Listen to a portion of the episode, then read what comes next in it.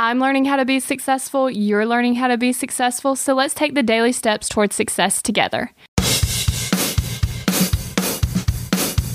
Today, we are going to be discussing the book The 10X Rule by Grant Cardone.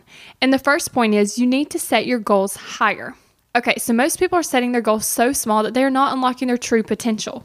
And the whole point of setting a goal is to do something that you wouldn't normally do, something that you want to achieve, something that you want to work toward. Having a bigger goal makes it more exciting.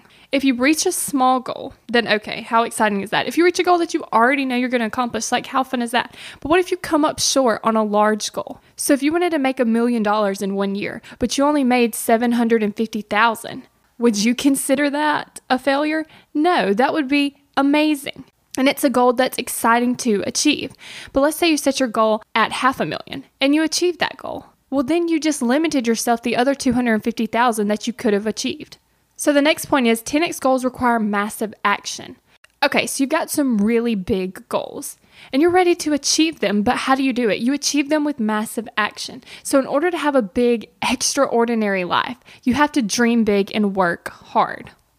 And that brings us to our third point it is your duty to become successful, it's not an option.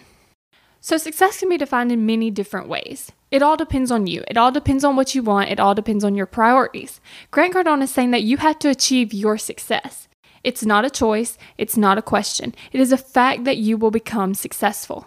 So, what are you waiting for? So, start taking that action to get to your success because you can have everything that you want if you're willing to work hard for it. There's no reason to live a normal life when you can live an extraordinary, crazy, incredible life. This is a really good book because it keeps you from holding yourself back. So if you want to get this book on Audible, go to dailystepstowardssuccess.com slash audible.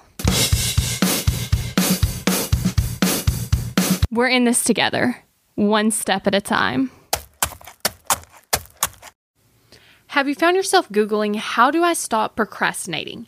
Here's the thing when you search that, I'm sure you found hundreds of tips, tricks, hacks, and strategies. In fact, I've shared several of them here on the podcast.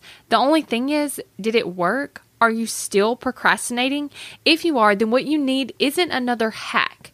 You need to focus on the actual thing that's causing you to not take action. Our thoughts control our feelings, our feelings control our actions, which means if you want to change your action or inaction, you first have to change your thinking. That's exactly what we focus on in my program, Kick Procrastination. This program is designed to help you go from procrastinating on your goals to taking massive action towards achieving them. So go to kickprocrastination.com to sign up.